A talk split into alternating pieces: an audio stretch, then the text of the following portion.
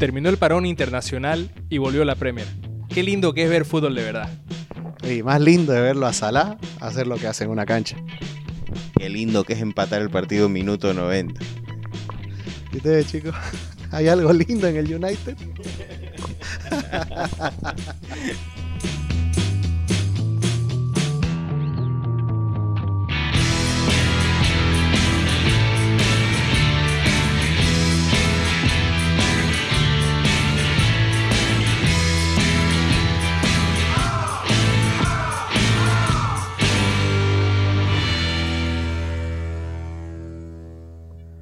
Este es el episodio número 34 del podcast de la Premier. Volvemos después del infierno llamado parate de selecciones, parón de selecciones, no importa, donde ustedes estén le, dicen algo y es un desastre, yo lo odio. La verdad que extraño mucho ver Premier League. Y los partidos que vimos el sábado nos demostraron eso. El partido que vimos hoy lunes también.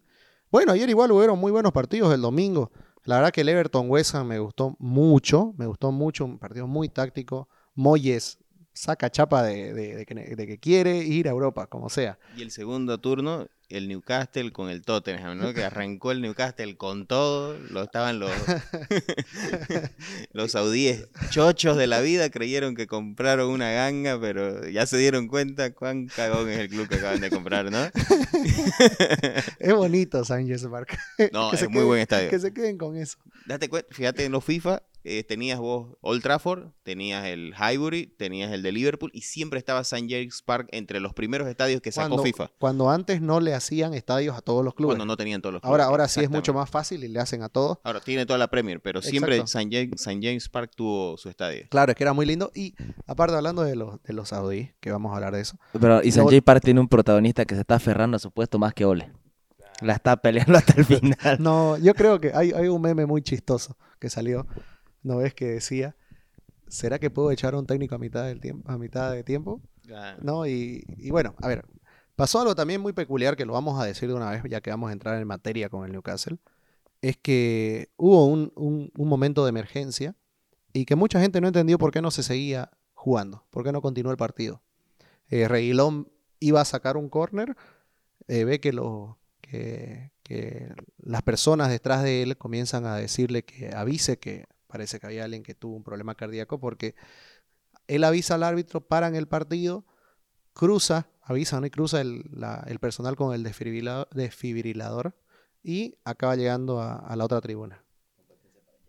¿No? Y comienzan a, a, a seguramente darle las atenciones, el partido se suspende, luego se vuelve, se agrega siete minutos y bueno, el informe del Newcastle fue que, que estaba todo bien, así que qué bueno, Logró salvar al hincha. exacto, qué bueno. Bien Esa por la buena- bien por, lo, por la atención médica del Espíritu. Santo no entró muy feliz, ¿no? Creo que no, se, no sabía qué pasaba y entró como pateen. Él quería hacer el 3-1 porque iba 2-1 en ese momento. Y bueno, no. Eh, ya después se entera y claro, para felicitar lo que hace Reguilón. La verdad que sí. A partir de eso, ya podemos hablar también de que algo que vamos a hablar después en la punta, pero que tenemos una liga muy atractiva que está como un acordeón, ¿no? Muy juntitos todos y eso lo hace mucho más lindo esta vuelta.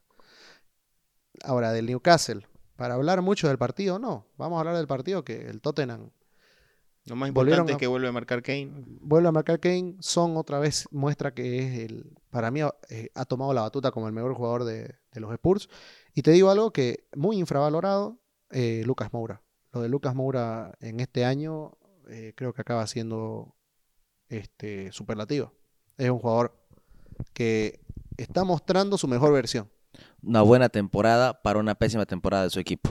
Sí, Quizás por eso el- el- lo que, lo que, por lo que vemos infravalorado a, a Lucas Moura, porque está jugando una temporada espectacular, se ha puesto el equipo al hombro justo con, junto con Son en varios partidos, pero los resultados no lo han acompañado mucho al Tottenham hasta ahora. Claro, y, y el Newcastle no puede apoyarse mucho en San Maximan, ¿no? Solo San Maximan no, no puede con todo. Ahora, pero también, mira, estabas hablando de un acordeón. Estábamos destrozando, destrozando al Tottenham después de la fecha contra el Arsenal y ahora está quinto. Obviamente que entre el cuarto, que es el Brighton, al décimo, al, al onceavo, que es el Arsenal, separan cuatro puntos. O sea, está, Sí. es un acordeón, como vos decís, están todos muy pegaditos, entonces esto genera ese espejismo de decir, qué mala temporada del Tottenham, oye, lo tenés quinto. Sí, pero, pero es por el nivel que está mostrando, ¿no? Sí, el Tottenham además, bueno, lo, lo destruimos un poco porque también iba ganando 1-0, ¿no? Y venía, venía de tres derrotas, que ahora, ahora cosechas dos seguidas. O sea, puede, se puede hablar de una que rompió la mala racha, pero quizás mañana vuelva a perder, ¿no? Y es por, es por la instancia que estamos también, creo, en el campeonato. Y creo que la Premier League está muy competitiva este año. Algo que teníamos mucho miedo cuando comenzó. Y para darle más competencia a esto, obviamente que no es un impacto inmediato, llegan los petrodólares, ¿no? Llega Arabia Saudita, se presenta acá, hay otro club estado que es el Newcastle, que llega a partir de una inversión que me acuerdo que se llama Capital, donde está esta señora, esta señora rubia que ustedes ven todo el tiempo ahí. Eh, es, el nombre era Stable, Stably, si no me equivoco. ¿Sí? Stably. No, Stavely, con A, Stavely, es medio raro el apellido. Y ella es la que acerca, ella tiene el 10%, otro 10% son de unos hermanos ingleses famosos, y el 80% es del Fondo Público de Inversión de Arabia Saudita, que no solamente este, sirve para esto, sino que sirve para hacer otras cosas, otro tipo de, de maniobras, y las tenemos que decir, no, no es nada, nada limpio lo que viene de ahí. Porque esta, esta operación venía postergándose hace cinco años. Y esta señora Stabley venía también, este, fue la que acercó a, Emiratos al City, ¿no? Al jeque Mansur. Así que tenemos que decir algo al respecto. Primero, este fondo tiene acusaciones graves de derechos humanos. En Turquía, en su, en su, en su embajada, mataron a un periodista los aviones era del fondo, el Fondo Público de Inversión, ¿no? ¿Recuerdan eso? Otra cosa también, que ustedes recuerdan a Being, Being Sports, que transmite para todo lo que es el norte de África y todo lo que es el Medio Oriente, que es una empresa de Qatar. ¿Qué hicieron estos saudíes con inversión del Estado, con plata del Estado? Piratearon eso y sacaron Be Out Q. ¿Qué quiere decir Be Out Q? Que esté afuera Qatar, ¿no? ¿Por qué? Por las envidias, por los problemas. No nos olvidemos que hay hasta, un, hasta ha habido este corte de fronteras de los Emiratos y Arabia Saudita contra este, Qatar. Así que hay, una, hay un conflicto geopolítico ahí, eh, un poco de guerra fría, digamos, ¿no? Y a partir de eso, también lo que Qatar está haciendo, un mundial, etcétera, comienzan a crecer vamos a llamar envidias, pero van más allá de eso.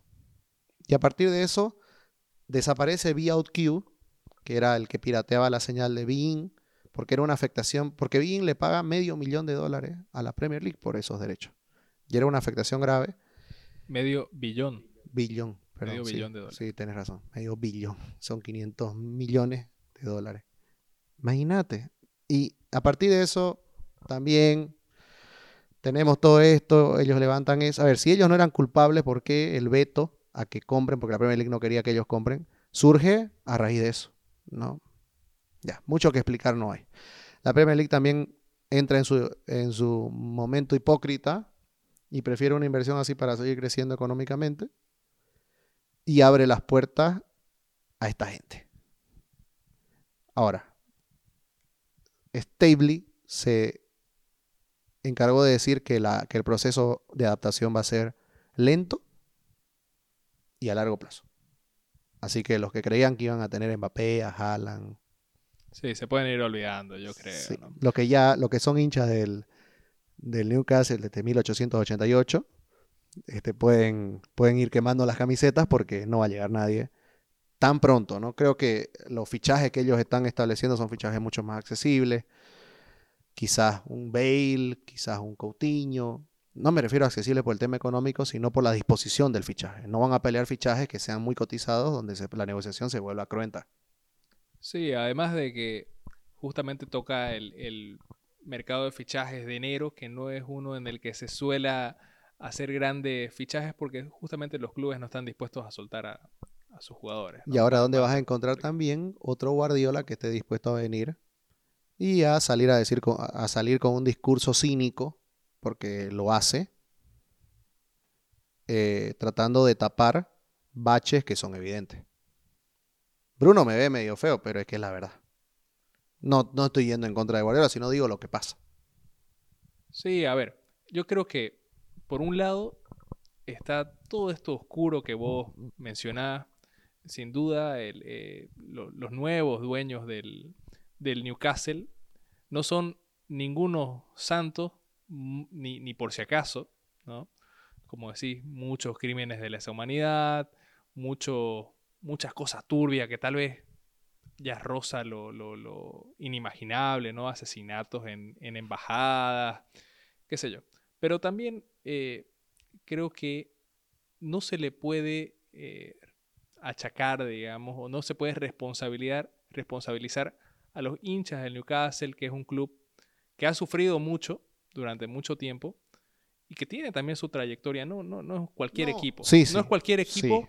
Y por un lado, si querés, eh, alegra que un equipo tradicional de Inglaterra, que tiene su mística, que tiene su carisma, eh, tal vez pueda encontrar mejores días.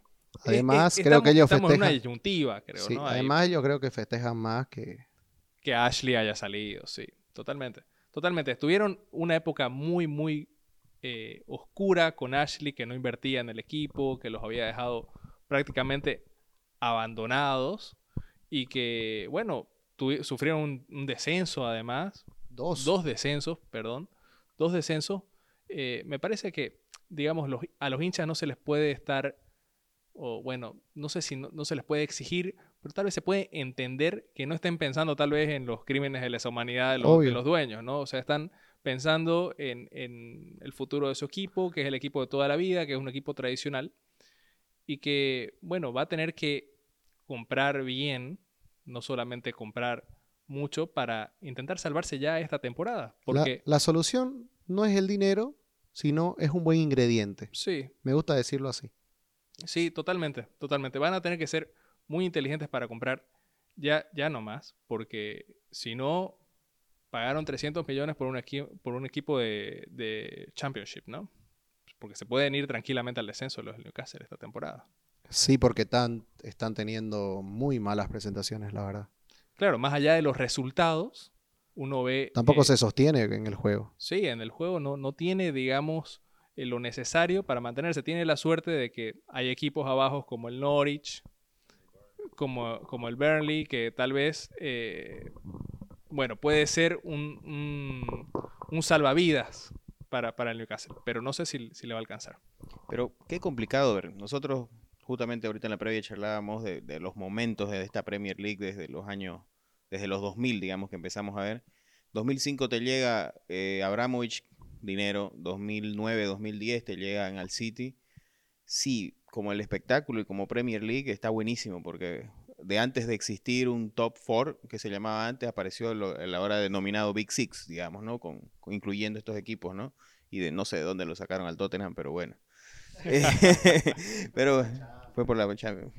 Ya bueno, pero el tema es que tenés, tenés seis equipos, ¿no? Muy interesante. Ahora probablemente, lento o no, vas a tener siete.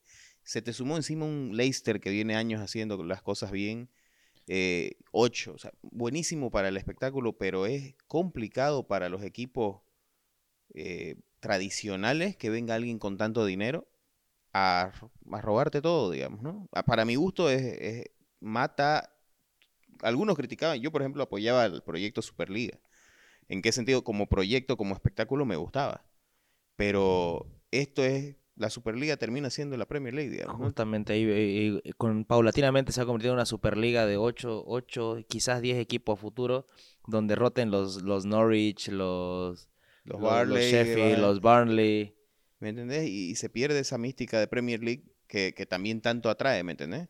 Está, está, buenísimo, como te digo, vamos a tener un mejor espectáculo. Estoy seguro que vamos a hablar de aquí un año o dos o tres y vamos a decir, la Premier está mejor que nunca, como venimos cada año diciendo, es mejor. Pero ¿a qué costo? ¿Me entendés? ¿A qué costo? ¿Quiénes son los dueños? ¿Cómo se manejan las cosas? Entonces pierde esa mística tradicional que charlábamos justamente en la previa, porque vas a tener, va a volverse más comercial esto, ¿no? Cuando hay un buen producto, es normal, creo que atraiga a inversionistas, ¿no? Ahora, a mí me parece que eh, la Premier League tiene que intentar mantener su identidad. Y aquí comparto en lo que decía Juan, de que han tenido un momento hipócrita, ¿no? Entonces, hay que ver qué dirección toma en, el futuro, pero me parece que hay, hay que, hay que verlo con cuidado, digamos, y hay que intentar ser eh, cauto con esto. Me parece que, como en todo en la vida, tiene sus cosas positivas, tiene sus cosas negativas. Lo, bueno de la, Premier League es que al final los ingresos se terminan por lo menos en comparación al resto, distribuyendo de una manera más equitativa ¿no? que el resto de, las ligas. Por lo tanto, podemos ver una segunda división tan competitiva y tan atractiva como, como es la Championship, a diferencia de cualquier otra, otro país, ¿no? Esperemos que se siga manteniendo así. Yo creo que la Superliga, por ejemplo, iba a matar eso. Ahora, claro. Eh, puede, pueden tener sus efectos colaterales eh, esta compra, porque Newcastle viene a comer un pedazo de la torta que seguramente le pertenece a alguien más en este momento. Va a tener sus matices positivos. Probablemente el Newcastle se lo lleve a Martial, digamos, ¿no? Entonces va a tener, va a sacar positivos de, esta compra de Newcastle, ¿no? O a la caseta. O a la caseta. ¿no? Pero, y, y, otro, hablando de hipócritas, no sé si vieron la noticia de los 19 clubes restantes se quejan. porque más o menos lo chistoso era ver liderados por los Glazers, si no me equivoco, donde decía, era como que venga el niño más rico y te, te quejes porque es más rico que vos, digamos. Realmente. Es que vienen, vienen, a comer el pedazo de la torta que les toca a ellos, ¿eh? el Tottenham y el United, me parece que incluso Igual, estaba el Arsenal, no, estaban todos. Simplemente que era gracioso, los liderados eran los más grandes, los más los peces gordos, ¿no? Y ahí, y ahí, como vos decías, a comer un pedazo de la torta, recordar que el año pasado había un proyecto liderado por el Manchester y por el Liverpool, que era el Big Picture, de cambiar las reglas del fútbol inglés para, para blindar un poco a los equipos del Big Six. Y aquí viene otro, otro, otro con poder, con poder adquisitivo para comerse un pedazo más de la torta. Y ahí le arruina, por eso iba lo, lo que decía Bruno, le, le, arruina el negocio o la visión de negocio que pueden, pueden tener los Glazer, la gente de Liverpool, los Mansures y demás. E, e, es increíble cuando uno comienza a repasar los nombres de los propietarios de los clubes, eh, escuchar nombres tan, tan oscuros, ¿no? Es como que nosotros que somos tan eh, fanáticos y amantes de esta, de esta liga por lo que representan los clubes, por la identidad, por por toda la herencia cultural, la identidad cultural que han construido detrás de tantos años. Y por un momento nos olvidamos a veces, ¿no? Cuando los vemos domingo a domingo jugar o jugar por la Champions, nos olvidamos que ahora están liderados por estos, por estos tipos. Y me parece que de vez en cuando, por lo menos, conviene recordarlo y marcar las cosas que hacen mal, las cosas oscuras, como estamos haciendo ahora en este espacio, y de alguna forma intentar eh, generar un poco de, resistencia, porque al final vemos que, aunque estemos en, a 9.000 kilómetros de distancia del otro lado del charco, eh, los hinchas al final tienen su impacto. Vemos, por ejemplo, en, clubes como el United, cómo han obligado a sus dueños a invertir en, no solamente en el equipo, en, fichajes, en jugadores, sino en infraestructura, en, han despertado un poco con las protestas que hicieron el año pasado. Porque todos los fichajes que, vemos esta temporada son consecuencia directa de las manifestaciones de los hinchas. Totalmente. Entonces, al final, el fútbol es de los hinchas, al final de todo. Pero, pero, claro, o sea, lo que decís vos, Juan, son los consumidores los que marcan los hilos de... Exacto, la tendencia del mercado, como vos decís. Pero bueno, conviene recordarlo. ¿Tendremos dueños ingleses? Seguramente, ¿no? Hay dueños ingleses de la mitad de la cancha, de la mitad de la tabla para abajo, sí. Estoy seguro del Barley. ¿Me entendés? O sea, ya no te queda. Repasás vos los países. Hasta el mismo Leicester era tailandés, Japoneses son, ¿no? Los, tailandés. ¿Me entendés? O sea, todos los que han logrado éxito o inversión son extranjeros. Y ahí va la muestra de que se puede hacer bien las cosas porque el Leicester, eh, eh, los tailandeses empezaron a, invertir en infraestructura, en formación, lograron dos títulos importantes, el, último que sacaron no es menor, la, la FA, ¿no? La, Copa, la Carabao. La, FA y la No, claro. Son, son, son, dos copas, son dos copas interesantes, luego que salieron campeones igual. Ya la cuenta la community, ¿no? Oye, ¿sabes qué es lo que pasa? A ver, pero hay que también ver qué dueño te toca. Por ejemplo, yo estoy muy feliz con Fenway Sport Group, por ejemplo. Estoy, estoy feliz en el Liverpool con eso. El United no, lo está tanto. Ellos ya hablaban de que puede haber manifestación el domingo. Con Kronke no, no, no es tu mejor amigo. No, para nada. Así que también hay que ver, ¿no? Por dónde viene la mano a veces creo que, sí, tenés toda la razón, porque a veces tener un dueño igual local, o, por lo menos del país, eh, hace que se conserve algún tipo de tradición, ¿no? O haya conocimiento de algo. Y en el Leicester, eh, que trágicamente murió, eh, quedó el hijo ahora en, en este, quedó el hijo en, a cargo, ellos sí hacían mucho trabajo de comunidad. No, no comunitario, que no sé, sino a la comunidad. Eh, realmente reforzaron, creció el Leicester como institución. Y, otro ejemplo que, seguramente lo han visto, que vieron el documental de Leeds, del ascenso. Ahí había, veías vos que tenías un presidente, o, bueno, un eh, presidente de la Junta. Los inversores son de otro país de Leeds, si no me equivoco, americano. Pero tenías un representante donde te lideraba y, te, y los los abstraía de su realidad comercial y, de todo para ponerlos en el ámbito local de Leeds y cómo potenciar. Obviamente ellos veían los réditos, este jugador puede ser más barato, más caro, mejor comercialmente, pero ellos buscaban también que tengan identidad con el público, ¿no? Entonces eso, eso, es, eso es lo que pasa, por ejemplo, porque probablemente estás contento, no solo por el éxito deportivo, pero Fenway's Group eh, te da eso, ¿no? Tiene, mantiene ciertas cosas que te atraen al libro. Y bueno, a ver, este, hablando, bueno, del, del Tottenham también, el, el Tottenham. Volvamos a la cancha. Sí, sí, el Tottenham, la cancha si la gente del Tottenham, escriban, no, queremos saber si, si están. Porque están en un silencio incómodo hace dos, hace dos temporadas. Y a los hinchas un poco desaparecieron de nuestras redes sociales. Y, y ni con provocaciones aparecen. Ahora, pasemos un poco más allá, vamos hablando de la tabla. Y algo que pasó en este acordeón que, me pareció muy lindo porque te muestra que todavía la billetera no mata gala. No, todavía podés, podés, podés ser inteligente en esta liga y podés salir adelante. Y el claro ejemplo es el Brentford. Y también voy a decir un tweet que no le va a gustar mucho a los hinchas de Leeds, que es el Brentford es todo lo que Leeds debería ser en este momento. Y no me refiero a un tema de club ni demás, sino me refiero a un tema de este, un tema de durante y dentro un partido, dentro de un partido, dentro de la cancha. Y el Brentford fue una planadora contra el Chelsea y el Chelsea ganó. Nadie sabe cómo ganó. La figura fue Mendy, eso lo explica todo. La data la pasé, no sé si la tenés ahí a mano, Joselo, pero creo que llegó a 18 disparos el, el, Brentford, no entró nada. En cambio, el Chelsea solo disparó una vez al arco eh, y fue el gol de Chilwell al final del primer tiempo. Y este Chelsea está venido a menos. No es el Chelsea que nosotros vaticinábamos como favorito. Creo que ha bajado escalones.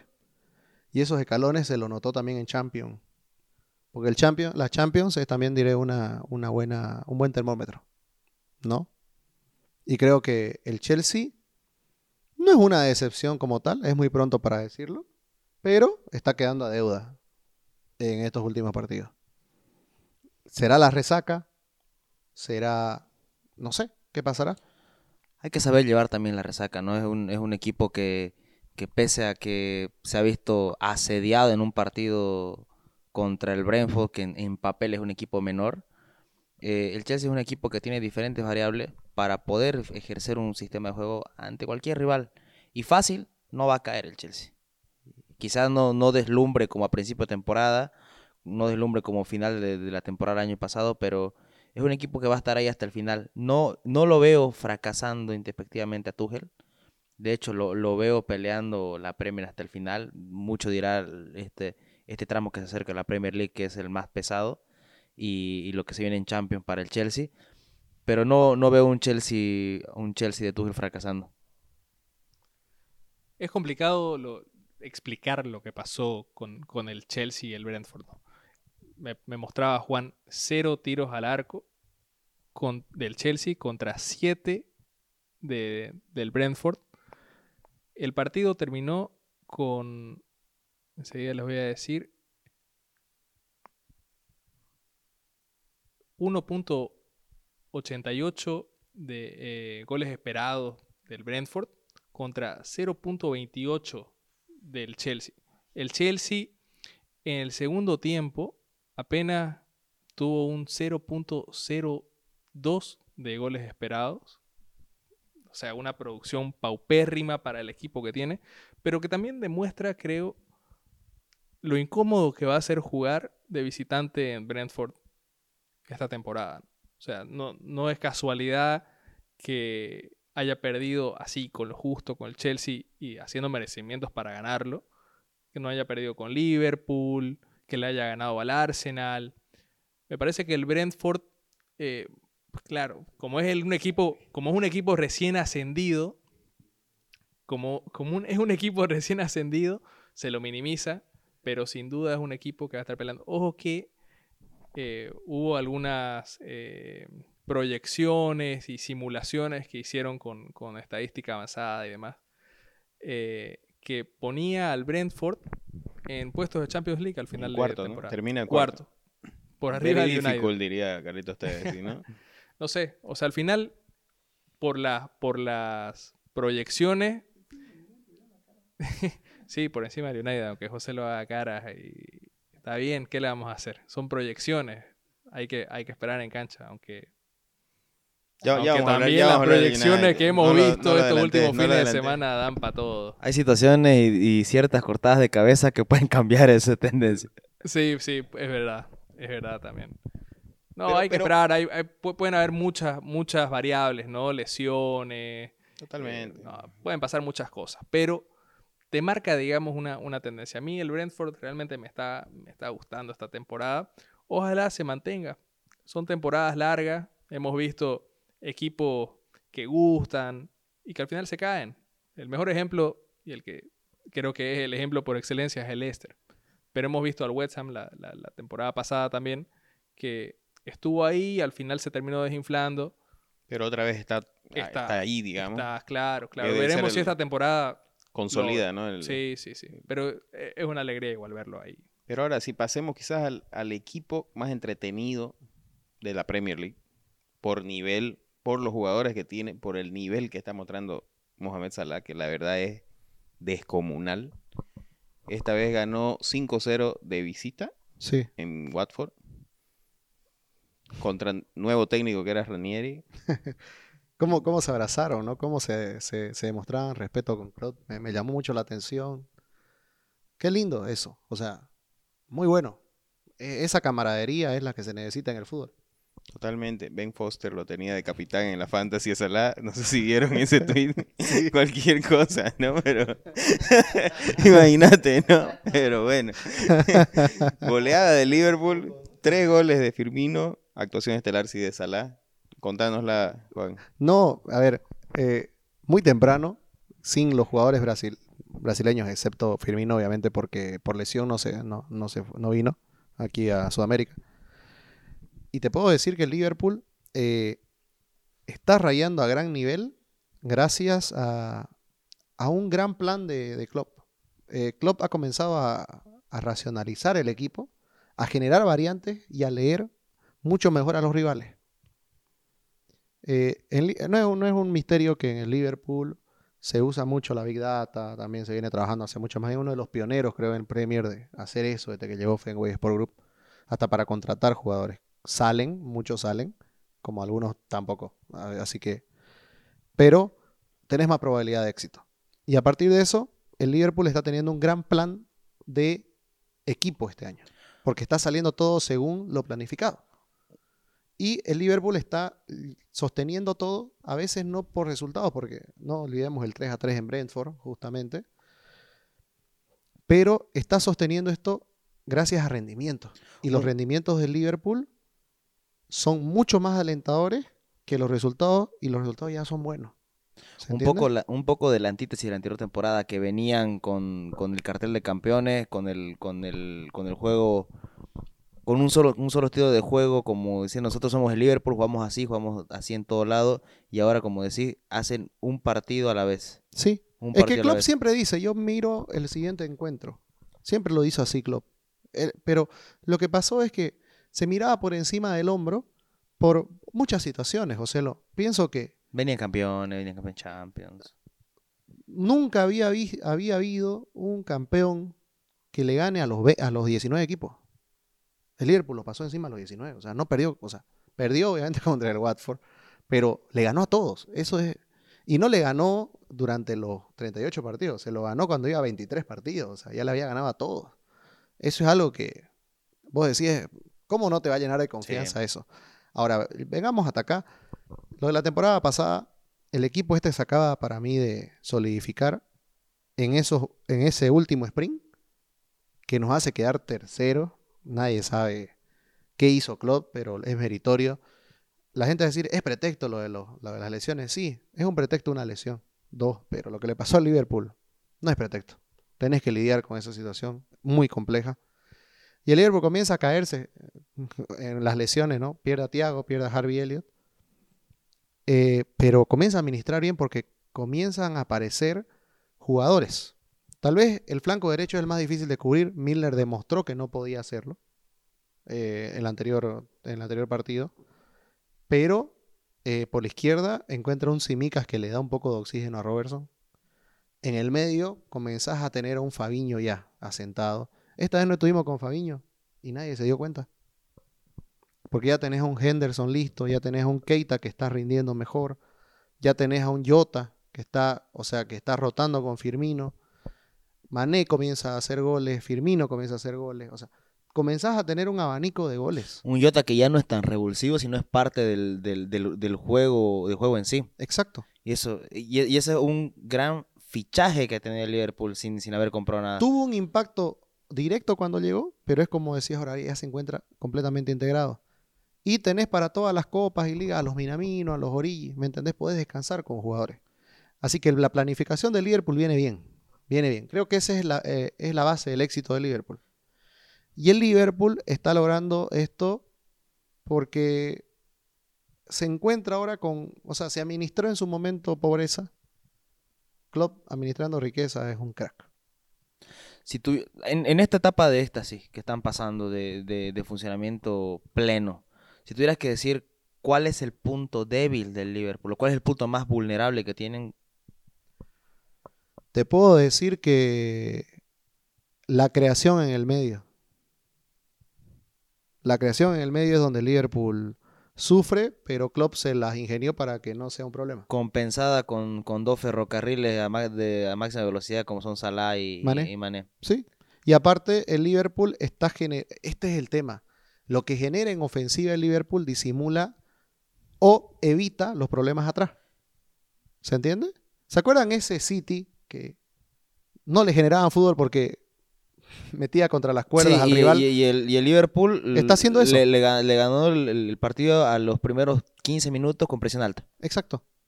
Lo mismo, el Liverpool está logrando eso. Eh, siempre lo digo y, me, gusta, me gusta decirlo.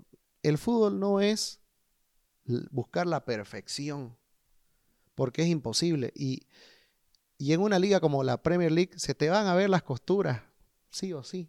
A todos los equipos se les ve. Creo que lo, que hay que buscar es, que, es disimular un poco, que no se te vean tanto. ¿no? Y creo que el Liverpool está logrando eso. Y no es que esté fino respecto al arco. El Liverpool marca hartos goles porque genera harto si vos ves la cantidad de goles esperados, va correlativo a lo que el Liverpool genera. Y eso es lo que, lo que a mí me tiene confiado y seguro, ¿no? Y no es solo el nivel de Salah. Salah está más, también está un poco más eh, suelto porque no es que solamente lo tienen que controlar a él. Cuando Salah generó menos, si se puede decir, o estaba un poco más controlado, era cuando no estaba Alexander Arnold. Estaba lesionado o estaba en un bajo nivel. Ahora que Alexander está... A ver, te vienen Alexander Arnold y Salah, ¿a quién, ¿a quién agarra? ¿A quién agarra? ¿No? Ese es el tema. Así que, y eso está pasando en muchos, en muchos sectores de la cancha en el Liverpool. Y tener a Van Dijk es tener a Van Dijk. ¿Te acuerdas que decíamos? Daniel lo dijo, ¿no? Va, de, todo va a depender cómo entra Van Dijk al Liverpool. Si es que vuelve ese Van Dijk.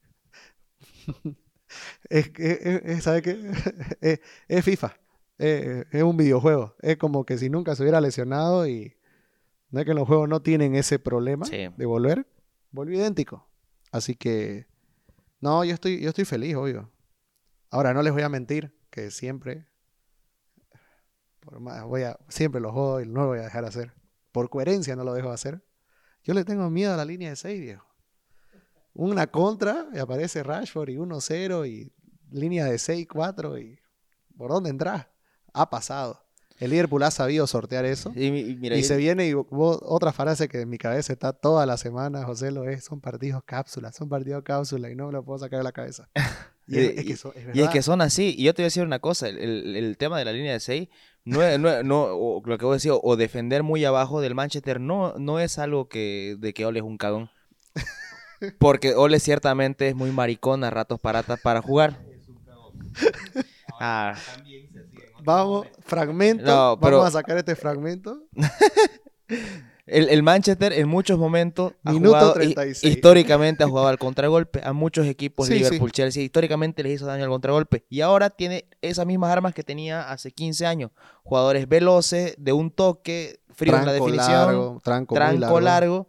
que mira, en una carrera eh, Rashford, Rashford y, Alexander Arnold no, no digo que lo deja muy atrás, pero se la gana Rashford.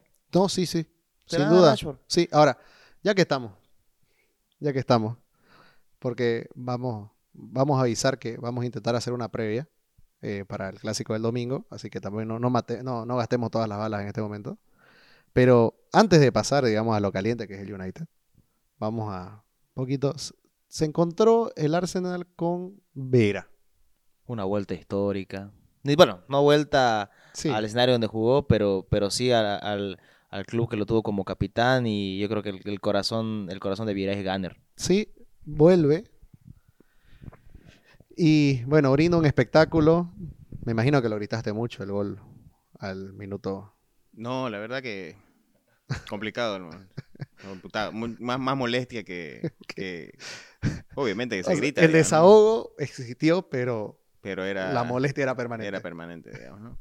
Es un partido, para los que lo vieron, porque lamentablemente no lo pusieron en el cable, lo, vimos por la app, este, que el Arsenal arrancó arrollador, como esperaba. ¿Me entendés? Vos veías la alineación y te, y te plantaba solo Partey para la contención y el resto puros jugadores ofensivos. Pero tenías, cuando entra, entran, entran en cancha, el Arsenal sale con todo, 15 minutos, logra la ventaja y fue increíble como que yo, yo ahí creo que sigo manteniendo que es la plantilla, porque se ponen el freno de mano ellos mismos. O sea, yo no veo una indicación, oye, bajen el nivel o, o marcha atrás, no. Creo que la plantilla se siente cómoda con la ventaja, se sentían superiores y ahí es el momento que el equipo del Newcastle, con un Gallagher que es muy trabajador, muy buen jugador, y el otro que es Eduard, que te lo nombraba, qué jugador, un work rate espectacular tiene eh, Eduard. Entre ellos dos empiezan a generar ocasiones aisladas, no muy importantes, pero eh, culminan por encima del Arsenal en el primer tiempo. El Arsenal gana 1-0 el primero. Sale el segundo, otra vez arrollador, pero en dos contras, en dos pérdidas de balón, una de Partey y una de Loconga, eh, lo dan vuelta el partido se le pone cuesta arriba y nuevamente se visualizan todas las falencias en creación que tiene el Arsenal. Hasta, hasta este partido había recibido un gol en cinco partidos, en los últimos cinco, o sea, un buen récord defensivo, y hoy recibe dos. No te puedo decir que jugaron mal Ben White y Gabriel, fueron pérdidas de balón, pero la verdad que el problema no está en la defensa actualmente del Arsenal, está en la generación. Odegar no, no, hace, no ha hecho clic nuevamente, ¿no? Y, eh, un buen, hoy día sí fue un buen partido de Aubameyang. Solo no se puede, ¿no? Tuvo que haber esa inyección de, de la cassette, del martial del Arsenal, pero que mal que mal inyectó eh, nuevos aires y gracias a eso lo, logró sacar el partido, ¿no? Este empate que se, terminó gritando, pero te sacaste la bronca más que sacarte un, un alivio, ¿no? Yo creo que el Crystal Palace es otro de los equipos chivos de esta temporada. O sea, de manera callada, silenciosa, pero el equipo da pelea.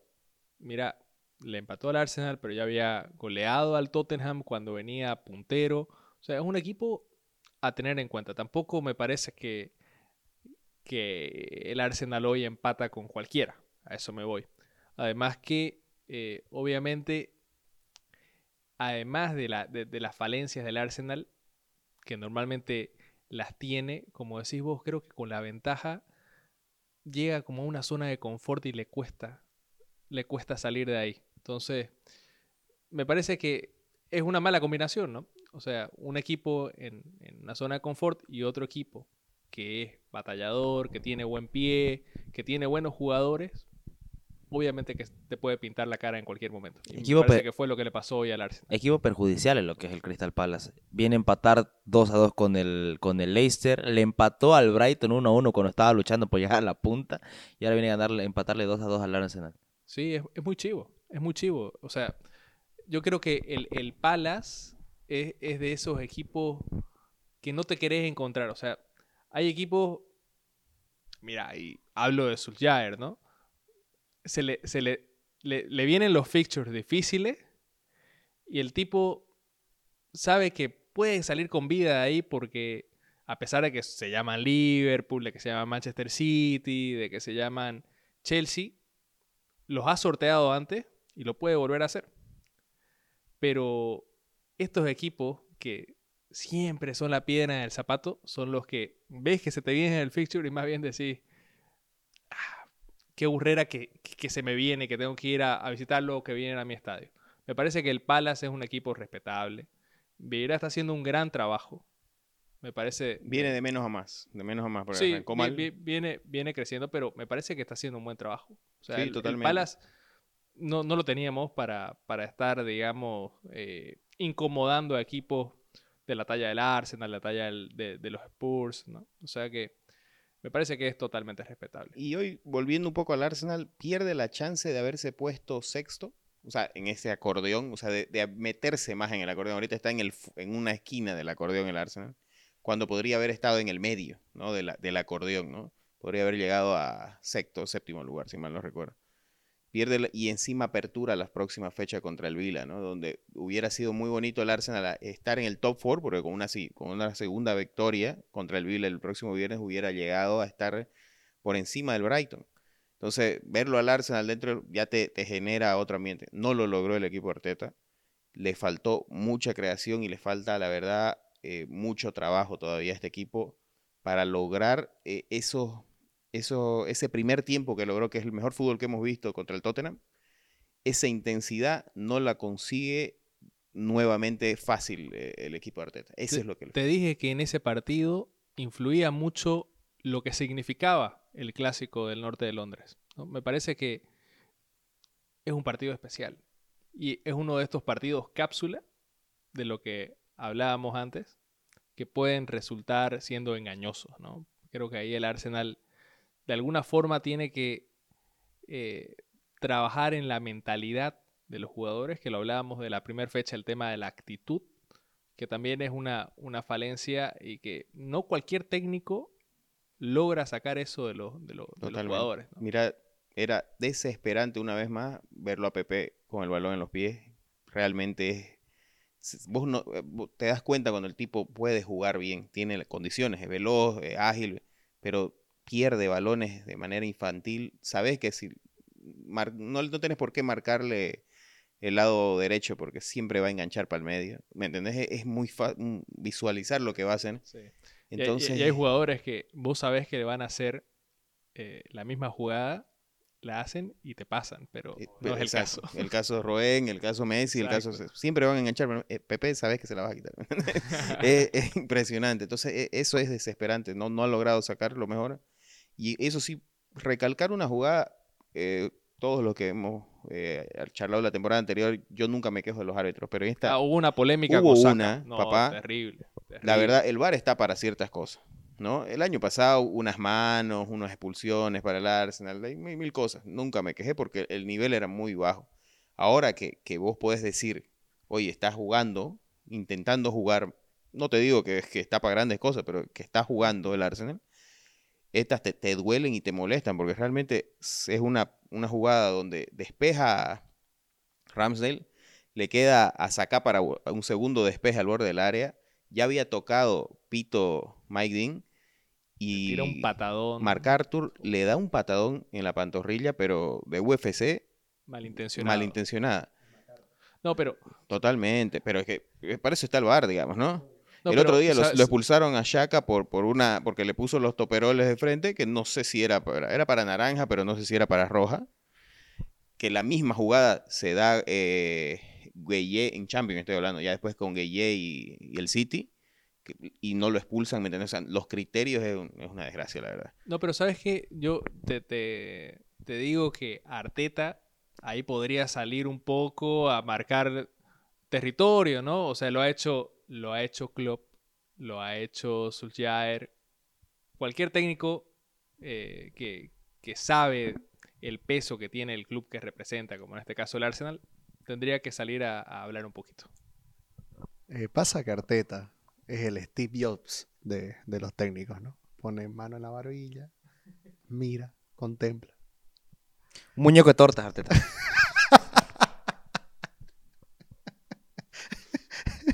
Ole, por lo menos da risa.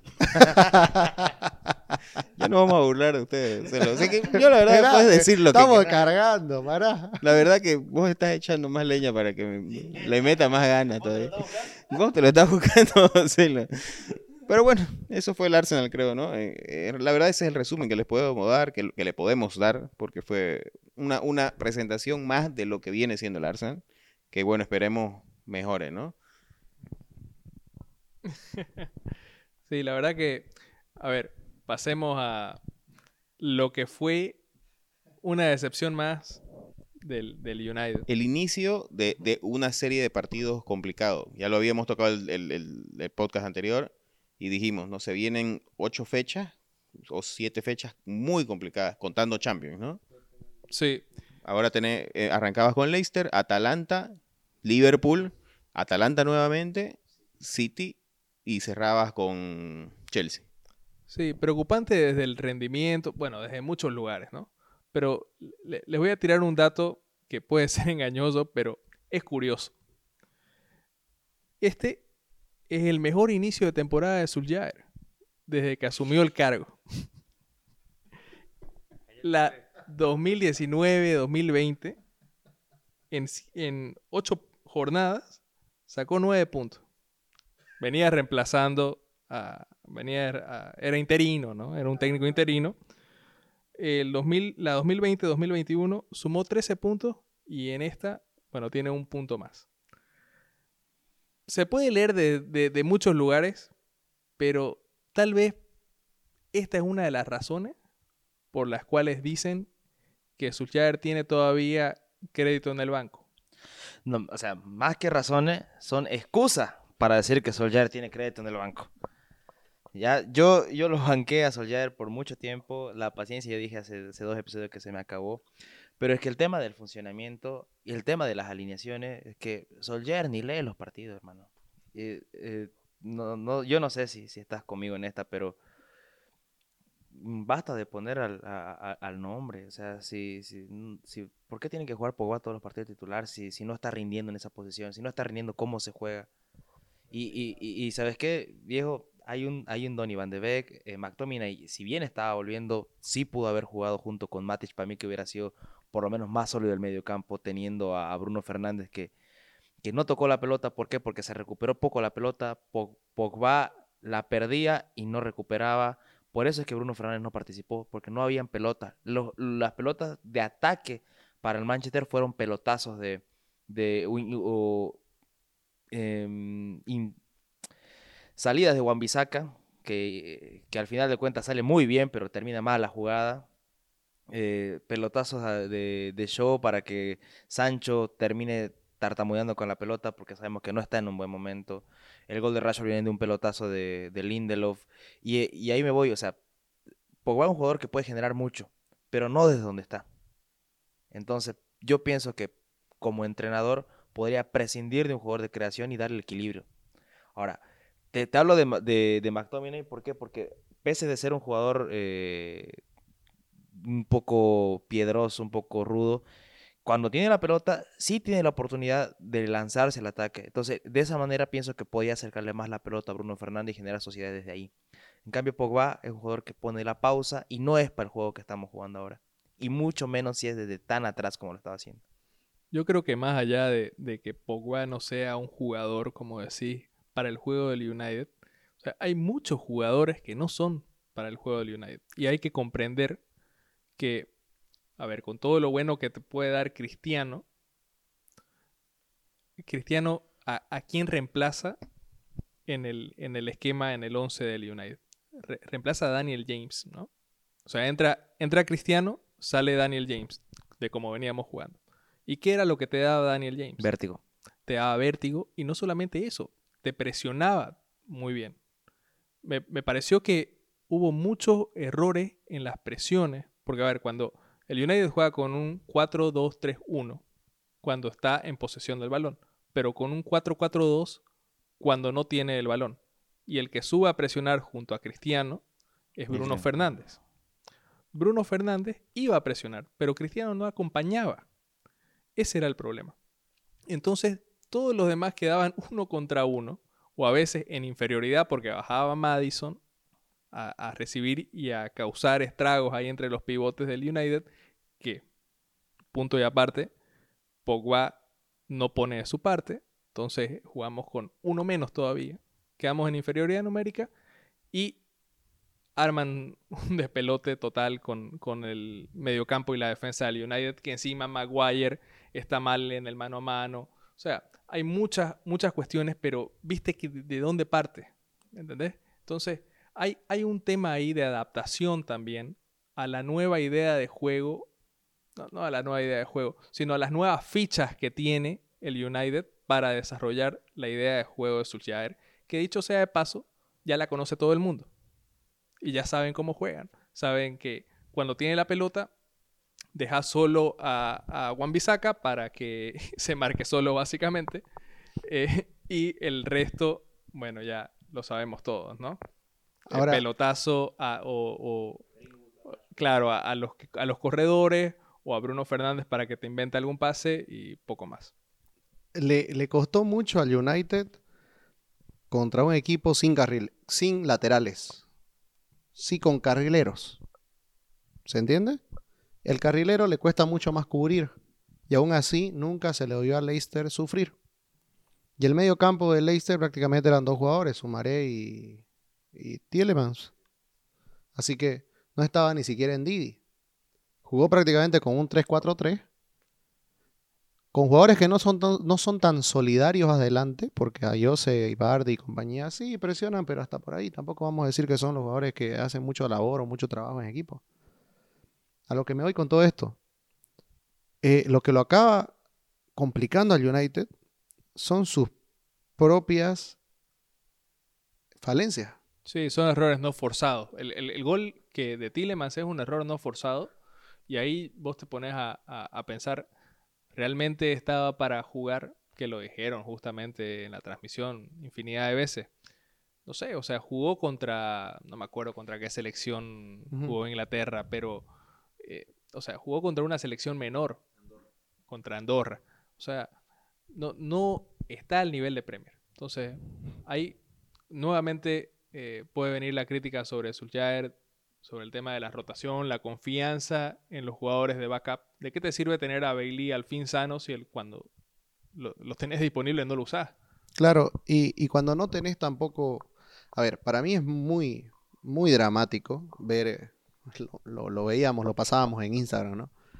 Esa cámara de atrás que veía que parecía como, no sé, el juego donde te tienen que tocar para que te quedes congelado. Maguire. Le pasaron por delante. Y él era estático, ni siquiera volcó.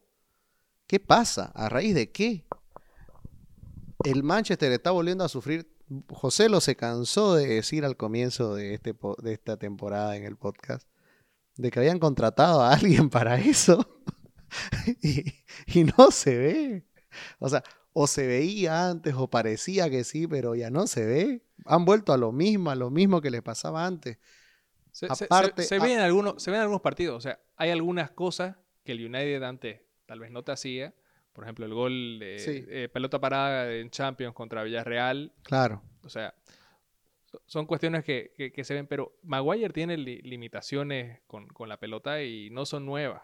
Ahora, lo que pasa es que además de eso, está en un mal momento físico y evidentemente tiene mucha presión. Yo me preocupo cuando veo que al capitán de mi equipo lo están puteando los otros dos capitanes sin brazaletes que son Bruno Fernández y De Gea. Que no es el primer partido, ya van dos o tres partidos que se lo comen vivo. Sí, es verdad. Y aparte de ese liderazgo en cancha, eh, vos ves, a ver, otra cosa que me parece que el United está muy complicado es que no encuentra en la medular ese jugador y que no es solamente un jugador, es que acaba siendo un sistema en sí que potencie a lo que están en la medular, que son la recupera son el termómetro en la Premier League, recuperación, creación. Eh, eh. ¿Por qué? Porque Pogba, Bruno Fernández, jugadores que son definitivos, esa es la palabra, cuando están con el balón y en ofensiva. Pero que si no tienen quien los provea, sufren mucho, porque por ejemplo, nos olvidamos que Bruno Fernández metió una asistencia, pero en extremis. Imagínate si lo provees a ese jugador, cómo brillaría, ¿no? Y otra vez, seguimos, el United sigue agarrado de un jugador como Matic, que no es más que Lucas Leiva, que Klopp inventó durante mucho tiempo, hasta que encontró a su Enrecam y cuando se fue Enrecam eh, apareció Fabiño. Todo esto me lleva a que el United está muy frágil en una parte muy importante eh, en, una liga como la Premier. Pero ahí está lo que decía Daniel al principio. Eh, eh, Ole se escudaba o se resguarnecía mucho en la presión alta que ejercía con los corredores, los Daniel James, los Mason Greenwood, los Rashford, los Sancho, y creo Bruno Fernández.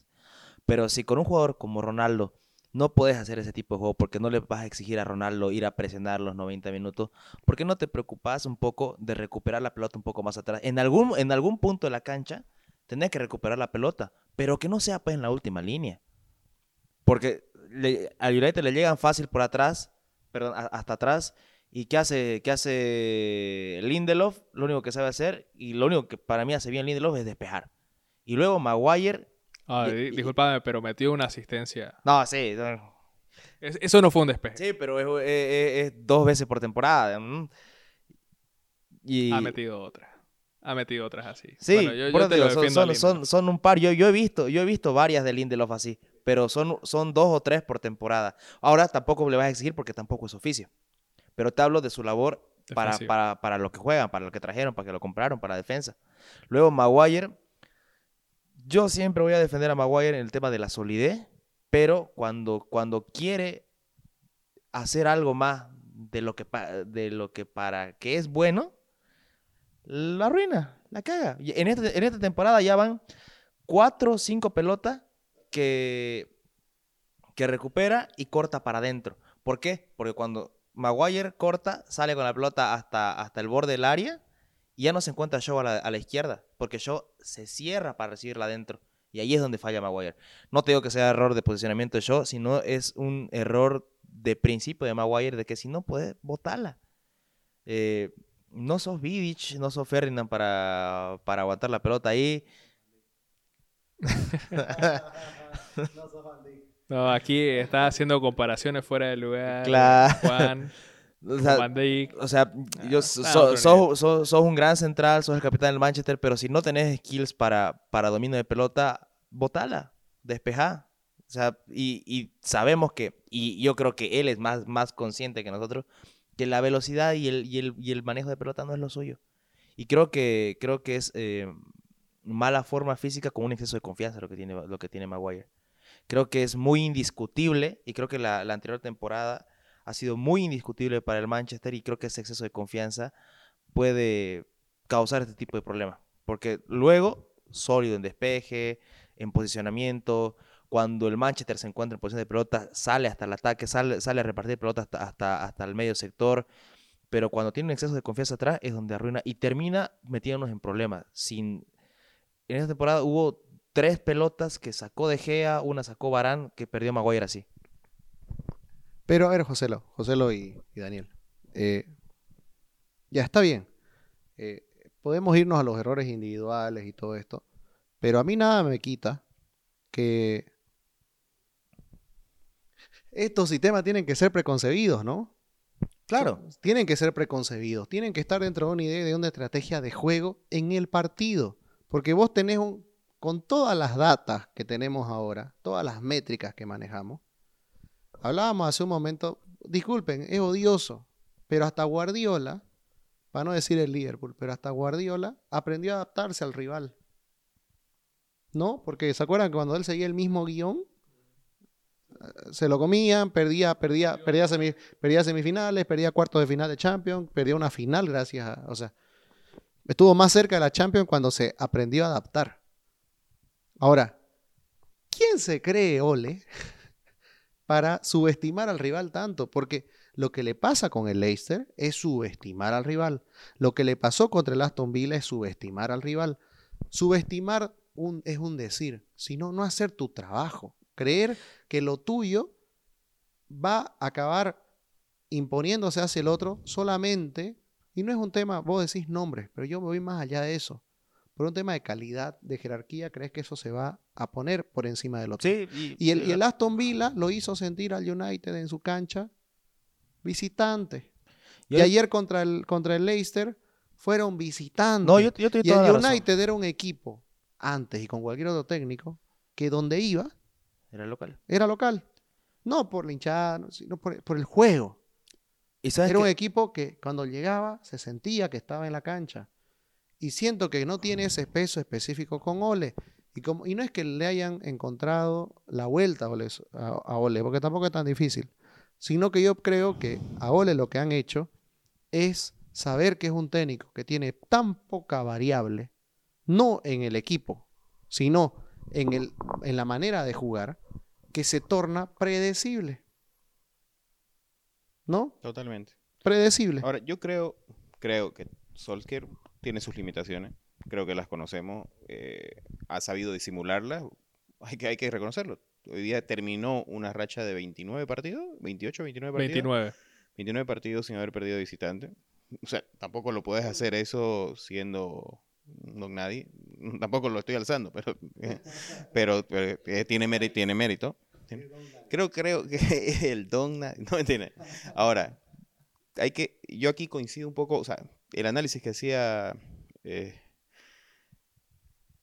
José, lo de, de las performances individuales de cada jugador, lo comparto.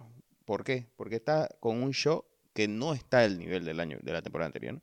Eso no es culpa de Solskjaer. Yo, yo siempre trato de identificar a, las... E, en el medio campo, en el medio campo, Pogba no está ese es error de Solskjaer. No está posicionado donde tiene que estar. Daniel lo viene criticando todo el tiempo.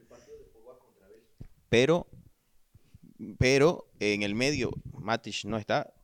Em, y yo veía el partido y, y, me recordaba las estadísticas que me decía. Tuvo tres duelos uno a uno y las ganó todas Matic en el duelo uno contra uno pero después le pasaban por el costado a Matic, ¿no? Y eso es culpa así también de quien tenía al lado, ¿no?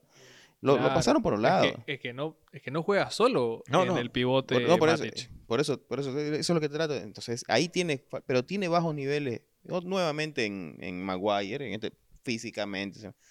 Sancho, Sancho, si jugara en el Arsenal, ya estábamos criticando por qué se gastaron 80 millones en una desgracia, digamos que es el caso, el caso PP, por ejemplo, que, justifica. hay, jugadores que juegan lamentablemente con el precio encima, ¿no? Totalmente. Ahora, si fuera solamente por el rendimiento, mételo más a Lingard, viejo. O sea, es un jugador que cuando ha entrado te has rendido, si bien tuvo un error eh, grosero contra, contra John Boyce, pero fue un error, digamos, eh, que se dio en, un espacio del campo en el que tampoco debió estar él. Porque él es para correrte por un, por un costado, para generarte algo ahí detrás de... Falta de oficio.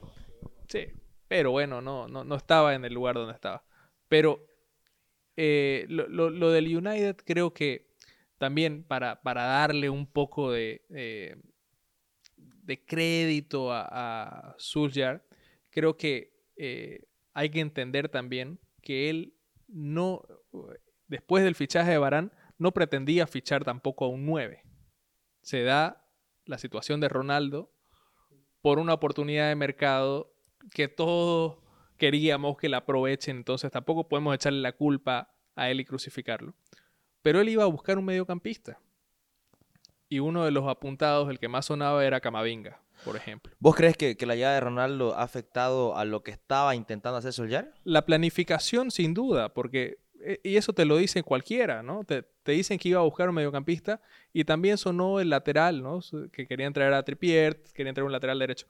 Hace poco decía, hace ratito decía Juan que uno de los puntos débiles que él veía en el Liverpool era la creación del juego. ¿Y cómo lo disimulaba? Con Alexander Arnold, con Salah, con Mané. Con Robertson. Con Robertson. O sea, creo que el, eh, no solamente el mediocampista que marcabas vos, los laterales son muy importantes en el sistema de juego de la Premier. Eh, eh, para, lo que te, muestran, porque vos no puedes dársela solamente a un tipo y, esperar que el de adelante haga todo. Necesitas buenos desmarques, buenos movimientos de los laterales.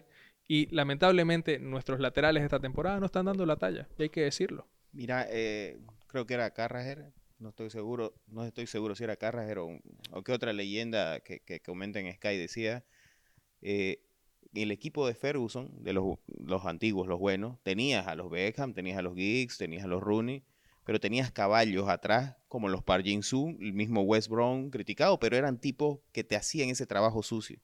Ahorita no los tienes el, eso el United, ¿no? Y eso se siente mucho en el medio, ese, esos jugadores trabajadores. ponerle un Park Jin a este United, yo creo que te arregla todo, porque tenés unas máquinas adelante. Seguís teniendo unas máquinas. Perfecto, no está aceitada, aceitado Sancho. Ronaldo tenés que alimentarlo porque ya no es el Ronaldo de antes. Pero sigue teniendo unas máquinas, sigue teniendo unos nombres, y, pero el, problema quizás es el conductor ahora, ¿no? Sí, totalmente. La generación de juego y el retroceso cuando perdemos la pelota. Esos son los, los dos problemas del United que lamentablemente no se le ve solución. Y uno dice, bueno, ¿cambiar el técnico es la solución? No sé. Me gustó el planteamiento que hiciste en el grupo del momento de Lampard con un equipo y, con este equipo, o sea, cómo, cómo cambiar a un técnico de verdad, entre comillas, porque a mí no me gusta desmerecer a, ningunear a nadie, pero por un técnico de más calibre y mira lo que consiguió el Chelsea.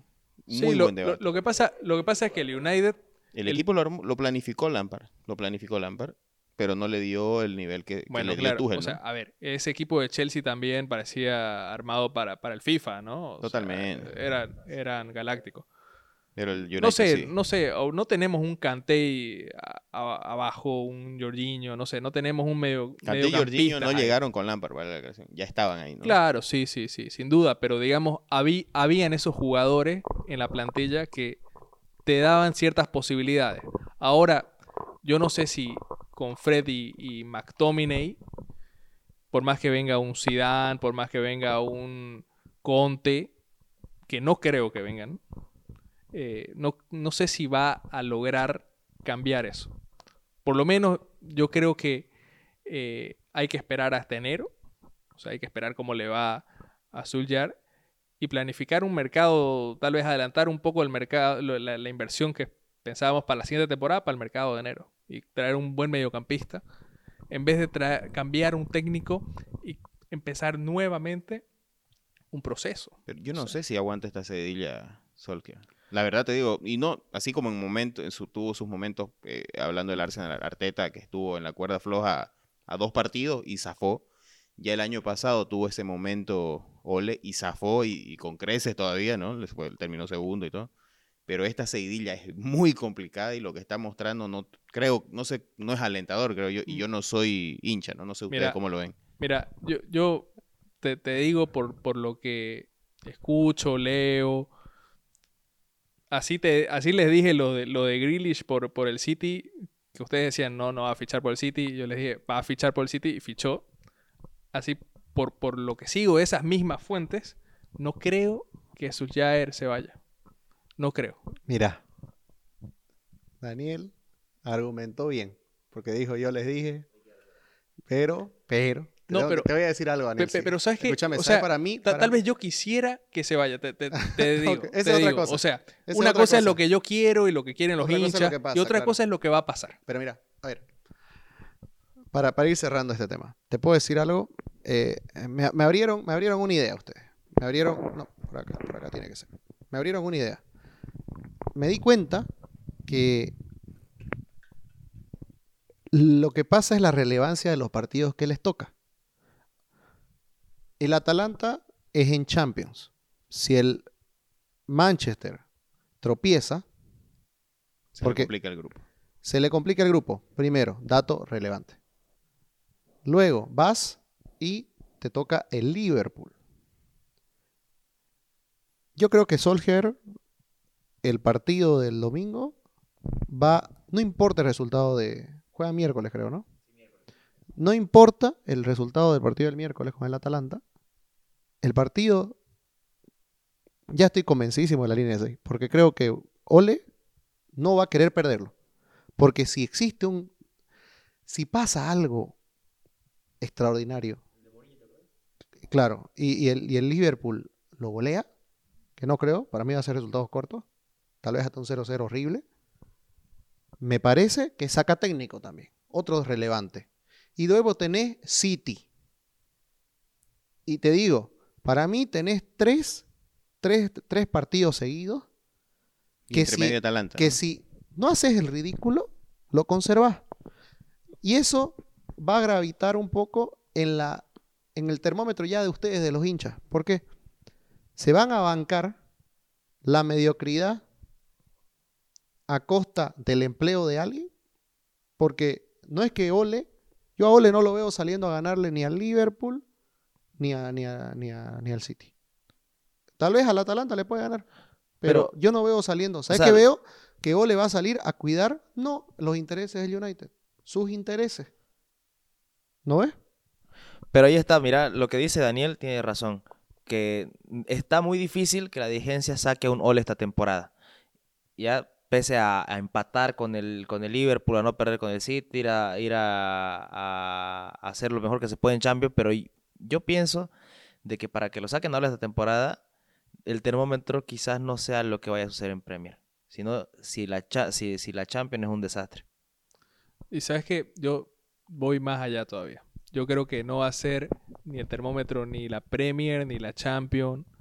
Yo creo que el termómetro va a ser los hinchas de nuevo. Lo que hablábamos al comienzo. Ya se están hablando de que probablemente hayan manifestaciones contra, contra Liverpool. Mira, yo te voy a decir una cosa. Hay que ver quién toma las decisiones. Si la toman los Glazer, poco importan los resultados deportivos. Los Glazer no necesitan, y el Manchester United no necesita ganar títulos para generar dinero, que es lo que le importa a los Glazer. Le alcanza con el sponsoreo, con todo, claro, toda, toda la maquinaria de merchandising y de, marketing que tiene armada. Entonces, mientras a los Glazers no les afecte, no lo van a tocar porque Ole es un técnico cómodo, obediente y bueno, es todo lo que quieren los Glazers, alguien tranquilo. ¿Para qué van a traer un Conte? Que es un técnico que cuestiona a cualquier dirigente, a cualquier a, los que propone, que solicita, que exige. Y que lo hace en la prensa, público. O sea, no, lo van, no lo van a traer a Conte. Por dar un ejemplo, ¿no? Quién sabe, ¿no? Zidane puede ser. Pero... Ahora, yo te digo, Juan, porque sos el que más editas. Yo creo que la Premier Podcast debe empezar a armar el especial de despedida de Ole Gunnar ¿No? Yo creo que no te va a costar mucho, dos minutos. Tengo anotado aquí, mira, hice la tarea. Pasó contra el PSG, es un gran momento la seguidilla de partidos sin perder. Y creo que le ganó al, City la temporada anterior. Ahí está todo el especial de despedida de Solskjaer. Grandes momentos, 400 millones de inversión para arriba, así que ya está hecho por si acaso. Dos minutos, minuto y medio, Juan. Te la dejo. Hace cinco minutos te pidiendo el micrófono. bueno, Joselo, es así. Cuando toca, toca. Él ha llevado mucho. Y la verdad que tampoco ahorita Arteta... Oye, y, es indefendible lo, de Solskjaer. Sí, sí, sí. Así que, bueno, ¿qué vamos a hacer? Bueno, este fue el episodio número 34. Vamos a hacer un especial. Esta vez sí lo vamos a hacer. Siempre, siempre amagamos, ¿no? Y algo pasa. Para hacer la previa, eh, nos vamos a reunir. Eh, vamos a tratar de hacerlo grabado para que nos vean. Van a ser cortitos, 15 minutos. Hablado entre hinchas. En este caso, Daniel con José, lo, yo lo, con, con, Bruno, que Bruno no es de Liverpool, pero va a ser que la va a llegar porque también mi hype está muy arriba, me tiene que bajar a la realidad. Así que eso. Sí, síganos en las redes, lo vamos a subir. Vamos a tratar de subirlo desde el jueves para que puedan consumirlo hasta el sábado y el domingo. Y el domingo vamos a ver si nos reunimos también para poder verlo el partido y tirar un vivo, ¿no? Ahí, aunque sea una, un, un, micrófono este, ambiental. ambiental y que se nos escuche las barbaridades que van a salir. Muy nervioso, se viene eso. Por eso no quisimos comer hoy en el episodio todo lo que es la previa. Pero ya saben, unos estamos bien, al otro día estamos mal, pero esta es la Premier y eso es lo lindo. Que, que no siempre se gana. Así que nos vemos en la próxima.